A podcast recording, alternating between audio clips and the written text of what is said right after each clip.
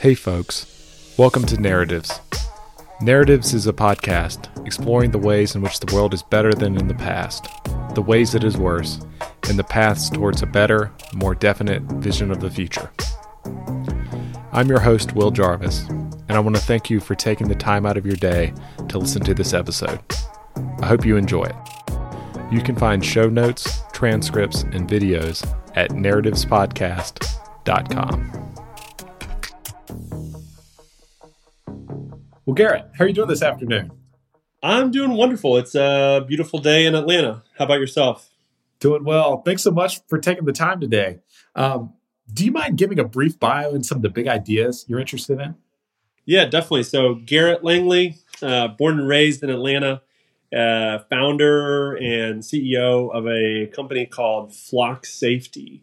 And our kind of big point of view is that uh, crime is something that can be eradicated. Uh, there are societies and places in the world where crime doesn't largely exist. And although we have a crime problem in America, it's something that we think uh, a combination of technology, great people, great policy, uh, those three combined can lead to you know our mission, which is to eliminate crime.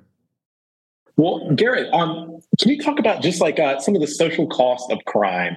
Uh, I, I, think uh, it's something we've kind of glossed over in society, but crime can have all these kind of negative consequences for just everyday people going trying to go about their daily lives. Can you talk about that a little bit? Yeah, I mean, I think what's what's interesting, and look, I'm not I'm not an academic. I don't have a PhD in, in research, but what's interesting is that there have been study after study that show that there is a kind of direct correlation between crime or inverse correlation between crime and economic mobility, uh, social conditions, health. So, like if you look at a health perspective, like the more crime there is, like there's actually more cardiovascular deaths. Uh, if you look at from a social mobility perspective, like every homicide in a place like Minneapolis was shown to reduce jobs by 80 per year. So, like the, the, the point being that and this is logical, right? If I don't feel safe, I've removed almost one of the the lowest like Maslow's hierarchy of what I need to do to have a fulfilled life.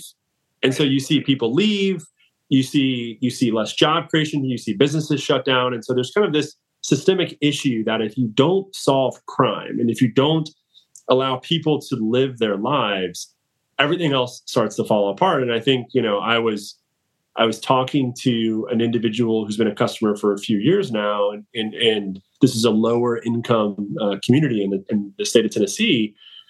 And his point was, for a lot of people, you know, if you are have a desk job behind a laptop, you live in a crime infested city, you just move, right? You have right. that kind of mobility because you make enough money. But the people who are actually at the most risk are the people who can't afford to move and so then they get stuck in this cycle where they, they are stuck in a town that has a lot of crime or community. They can't get out. And they're the ones who want a crime reduction more than anyone. Um, and so to us, like we do view that as kind of our opportunity to help those communities.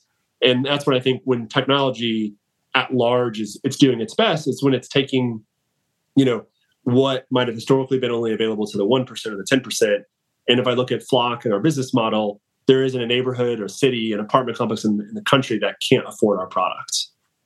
That's great. That's great. And can you talk about for the audience just what the product is and, and how it helps yeah. communities?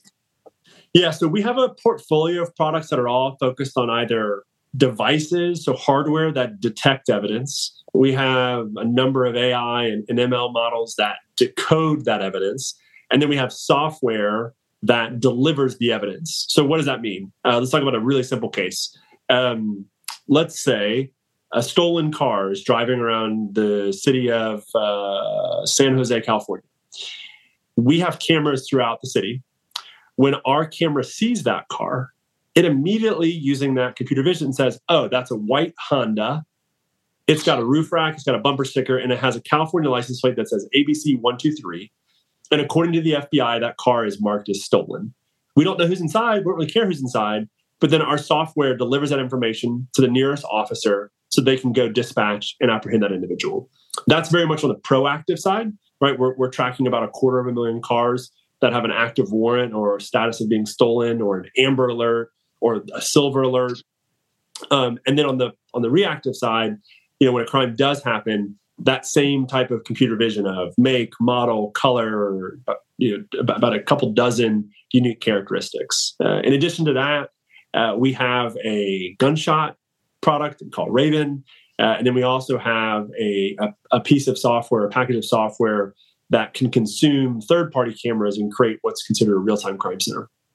Very cool. Very cool. And can you talk about just the current state of uh, a, a, crime in, in, in, America? How you know how many are solved at this point, and how many unsolved, yeah. and, uh, and, and how much better can you can we get with kind of the technology Flock has developed? Yeah, it's it's an alarming statistic that only about thirteen percent of nonviolent crime leads to an arrest.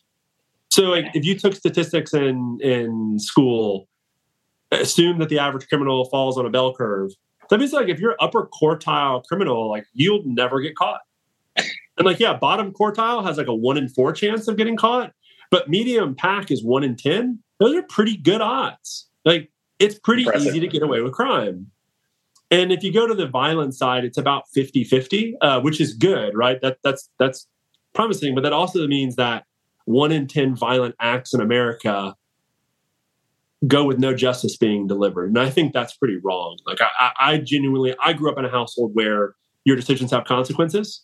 Right. And so if you believe that, you know, our point of view is that until clearance rates are at 100% for violent and nonviolent, we have a problem. And I think that as we were talking about earlier, this is this isn't really about a lack of effort. These people work really hard it's a resourcing problem and it's an evidence problem. And that's where I think we can help. Got it. Got it. Is it your sense we've gotten worse at solving crimes over time? Are we at this kind of this equilibrium? Do other places do it better? Like, like what's your yeah. sense of that here in the United States? Yeah, I would say so. There's an interesting fact, right? So, two, two things are, are, happening in America that uh, are hard to correlate. One is the amount of transparency in the news is through the roof, right? Like whether you use Twitter, Facebook, TikTok, pick your social media, we know everything that's happening in our communities now. And so while crime as as a total is on a slight decline, our visibility to it is is dramatically changed in the last 20 years. And so that Got creates a, a deeper sense of concern uh, that being said, though, our clearance rates are declining. So, so that's not good, right? So, if you go back to the 1980s, that was kind of the peak of our clearance rates on violence. We were at about 70%. We're now down to 50%. And in my opinion, and, and, and I think most of my, my colleagues agree with this, the number one issue is staffing. You know, find a city in America that is properly staffed and I would be shocked. You see some of these big cities, take a Chicago or Atlanta where I live, and they're 10 to 20% understaffed. Wow. Like, which is, is just a, a math problem. Fill? It's a math problem. Yeah. Yeah. Is that positions that can't fill, or is that just, you know, um, a budget problems? Is no, a combination? It's not budget. There's plenty of budget. They just they can't fill roles. I mean, you think about when when you know a generation ago, going into law enforcement, you know, you think about the the ideal American image, and and an officer was looked upon with a lot of admiration. Right. I think that image has eroded, and what it's led to is a lack of applicants, uh, and it's led to higher attrition and retirement. Um, and so people are coming in, getting out sooner. Uh, you've got all types of mental health issues in the job. Uh, it's a pretty, it's a grueling job, right? It's probably very much in line with a an ER nurse where right. you just deal with a part of life that most people never have to see and you see it every day. That I mean it's a pretty big life. mental load. Yeah. Yes. Yes, absolutely, absolutely. Um, Garrett, can you talk about like the original, like the origin story of Flock? Like, how did you have the first have the idea for the camera, and and how did things get started for you? Yeah, so I have no background in public safety. Um, I'm an engineer. I'm an entrepreneur. And about five years ago, my neighborhood was the victim of large organized crime, uh, car break-ins, and the representative from the Atlanta Police Department came by and just said, "Look, I'm really sorry. This isn't okay, but we can't do anything. We have no evidence." And myself and a lot of my my community members felt like the real problem was apathy. Like, did he really care? Right. And we were wrong. Like we were really wrong because I kept poking this guy, right? I kept asking more and more questions, right? The the the engineering mindset of like, tell me why, tell me why, tell me why. And you get down to it, and he was like, I just need a license plate. I was like, come on, what do you mean you just need a license plate? That doesn't make sense to me. He said, look, without actionable evidence, so a grainy picture of someone's face isn't going to help me go solve the crime. I need to know who was in the area with hard actual evidence. And so I called two friends of mine that we had worked together. I said, "Hey, let's go, let's go build some of these license plate reading cameras." And I mentioned I was an electrical engineer. I'm not an electrician, so I wasn't comfortable running any power. So we did solar powered cameras because that seemed easier. Uh, we didn't know that much about electronics, so we grabbed a bunch of old uh, Android devices off of Amazon. You know, tore them apart. My buddy Matt wrote all the software. Uh, we got them up and running and it was really a project, right? This was not a company. It was never meant to be a company at first. Yeah. And then about two months later, we solved a crime. Like legit, someone's home got broken into. Uh, they stole a bunch of stuff. There was only one car in the neighborhood that didn't live there when the crime happened. The police department put out a bolo on that car. The guy gets pulled over the next day. All the stolen stuff still in his car. And I remember very distinctively calling Matt and Paige and being like, this is real. Like every yeah, product we've ever bought, like I have a dog, I have a security system, I have a doorbell camera, I have all these devices, right? Yeah. But they don't actually lead to an arrest. And what I what I want is that justice. And if you look at the primary research, this is really fascinating. I had also falsely assumed that crime rates were directly or linearly correlated to the punishment levels, right? So like we should be really hard on crime. That's like a thing, right? at least in America, there's no direct correlation. Interesting. And the only variable that people have been able to see any correlation to is the likelihood of getting arrested. So if you think you're going to get away with it, you just do it. But if you believe you're going to get caught, it doesn't matter whether you're looking at six months, one year, 10 years in jail, you're just not going to do it. And so what we're really focused on on Flock is driving that clearance rate up, right? Like how do we make it known that if you commit a crime in America, in XYZ city, you're going to get caught. And what we believe and what the primary research shows is that crime will go down if you do that. So it's really about consistency of punishment, yeah. not severity. So a lot of people get it wrong; they all think it's severity. But it would it make sense, like if you have low, you know, time preference, and you know you have this huge, like, what's the difference between ten and twenty year sentence? I'm not yeah. sitting there calculating that on the spreadsheet. It's just whether or not I'm going to get caught.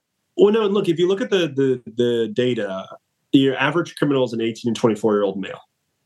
That is an undeveloped brain right? It's the reason why you can't rent a car until you're 25. It's not because you're a bad driver. It's because you make bad decisions when you're young.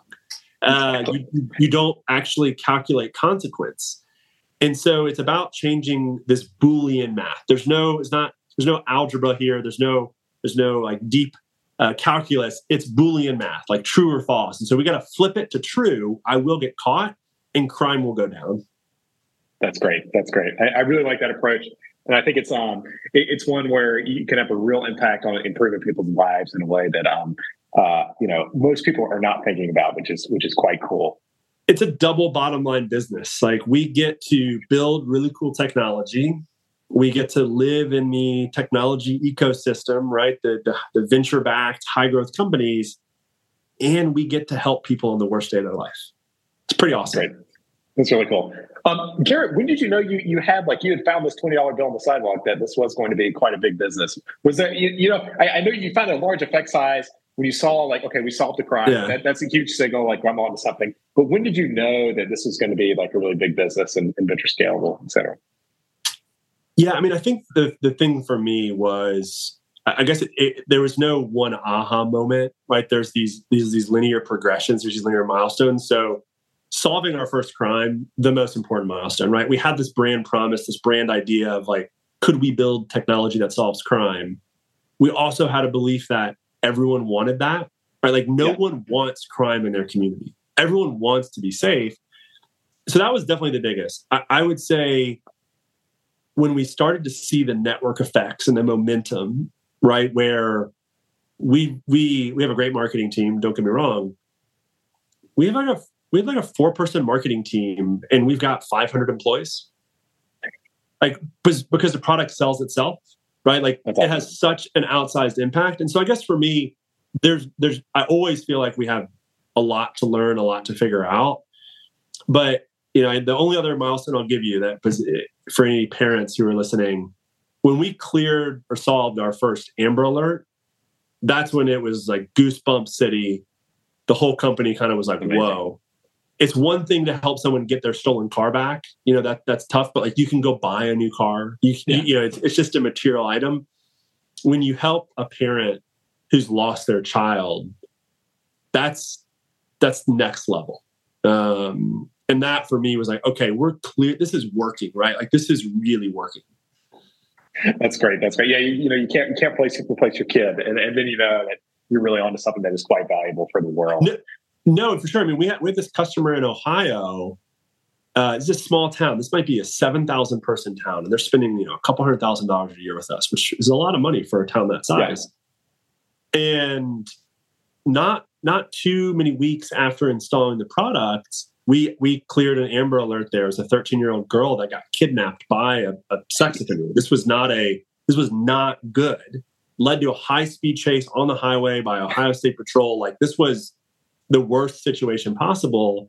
And the chief went on record afterward and was like, "This thing's already paid for itself, and I probably would have spent millions of dollars if I had known this was going to happen in our town." And I think that a lot of our a lot of our towns and cities feel that way, which is this is just something that we have to do. We have to protect the community.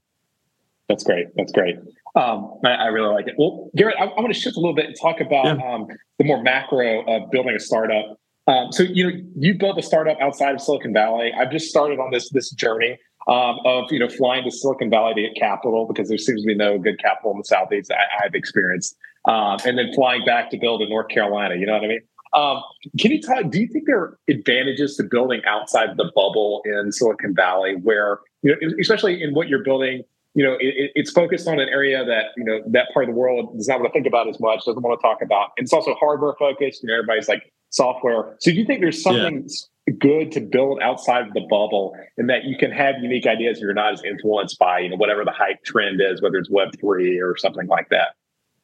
Yeah, I, mean, I think if you go back to was it um, Peter Thiel who made the, the comment like we wanted flying cars and we got 140 characters. I think the I think the challenge with the traditional Silicon Valley bubble is everyone's focused on building B2B software martech companies that help other companies make money. Right. And if you go to the roots of Silicon Valley, that's not what we were trying to do, right? The the original incubation of Silicon Valley in the name was about making America a better country. And so, you know, there's this this movement through Andreessen Horowitz, you know, this notion of American dynamism. I'm a deep believer in that. We're obviously kind of a, a part of their thesis. And if you look at that, the best ideas are coming from America at large. And so I think that if you get in that bubble, you you only think about the problems you see. And the reality is San Francisco is a very unique place and it does not represent represent the average American life.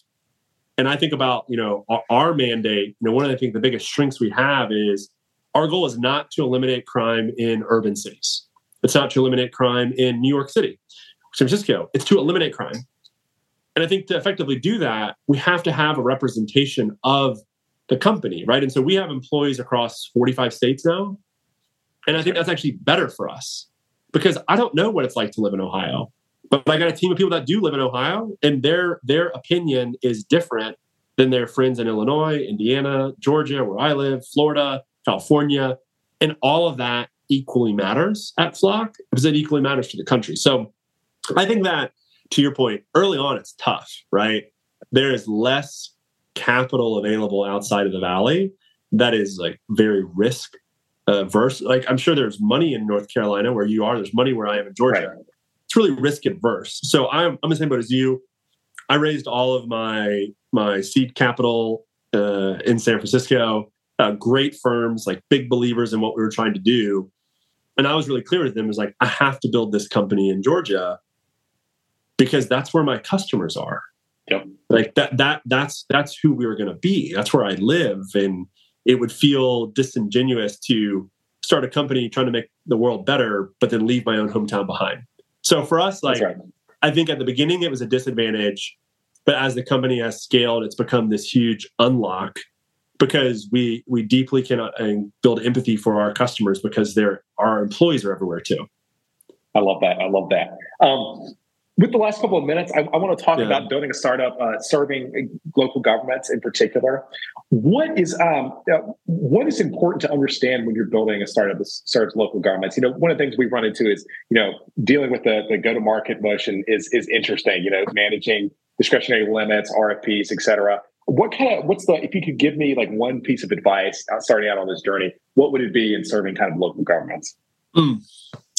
So I think that there's an analogy that we've stuck to with with local government, which is if you think about the local government as a business, most businesses buy products that do one of two things: save them money or make them money. Right. Right. But if you're running a government, you're not you're not running a profitable entity. But if you keep that analogy through, then it's like, okay, what is what is the relative top line, bottom line for the person you're trying to serve? And so at Flock, right, we serve police departments. The top line revenue is crime, right? That's their north star. Is like, can we catch criminals? And so we build products really focused on that. Uh, if I think about, you know, I, I have a friend who who runs a company called OpenGov, very focused on helping companies, or in this case, cities, save money, right? Be more efficient. And so when you when you remove the oh, it's government and really focus on what they need to do to be successful, I think you can actually drive a shorter sales cycle. You can kind of like pinpoint where your product is going to fit into it. And I think in that case, you know, it, it is it is a way to do it. I would say on the downside, you know, one of the challenges we've faced, and you, and you you will face as well as you start to scale, is there is a lot of technology talent that is nervous about going into a GovTech company due to the due, due to the risk of being quote unquote you know tagged as a GovTech person versus a technology person. And so we've relied on our you know investors to say, look, like go ask them. You know, I think you, I think you're wrong thinking that like you're going to get tagged. The question is, is Flock going to be very successful? And if it is, no one's going to care whether it it's fintech, GovTech, Martech. Like you are a part of a really, really successful company, and that's what matters for your career. That's great. That's great. I love that. I, I think that I think that framing is is quite important um, for you know. It, yeah, yeah, that, that's really really cool. Um, yeah. One kind of uh, last question here. Um, what's next for Flock? What do the next ten years look like for you guys? Yeah. So right now, you know, like I said, we're at about six percent of all crimes in America. That number will continue to go up we've got two kind of really important milestones we're tracking towards. One is we believe in the next five years we can reduce crime in America by 25%. That will be incredible, right? That that is that is we will take the current curve and we will bend the curve down and we'll see less crime. The kind of intermediate milestone that I want to see is when can we have our first city that has a crime-free year? And not like a you know oh we have a thousand people and everyone's friendly and that, that's a yeah. neighborhood. I mean right. you know let's call it a quarter of a million over 100000 like a real town to small city. When can we build the right mix of technology? When can we help train the police department? When can we work with policymakers to establish better policy so that you know town in indiana town in illinois town in ohio and florida can say we had a year with no crime because of our partners at Flock. And that to me will be the coolest moment we have achieved. I love that. I love that, Garrett. I love that. Um, well, well, Garrett, you know, if, if people uh, found this conversation interesting, say they're a software engineer or, you know, they're a really good account executive, uh, where can they find you? Where should we send people? flocksafety.com we are hiring in every department from accounting to sales to marketing to engineering to technicians. If you want to be in the field and help dig holes and install cameras, we we need everyone. Uh, so check us out at flocksafety.com and we'd love to talk. Awesome. Thanks so much, Garrett. Special thanks to our sponsor, Bismarck Analysis, for the support. Bismarck Analysis creates the Bismarck Brief, a newsletter about intelligence grade analysis of key industries, organizations, and live players. You can subscribe to Bismarck Brief at brief.bismarckanalysis.com. Thanks for listening. We'll be back next week with a new episode of Narratives. Special thanks to Donovan Dorrance, our audio editor. You can check out Donovan's work and music at donovandorrance.com.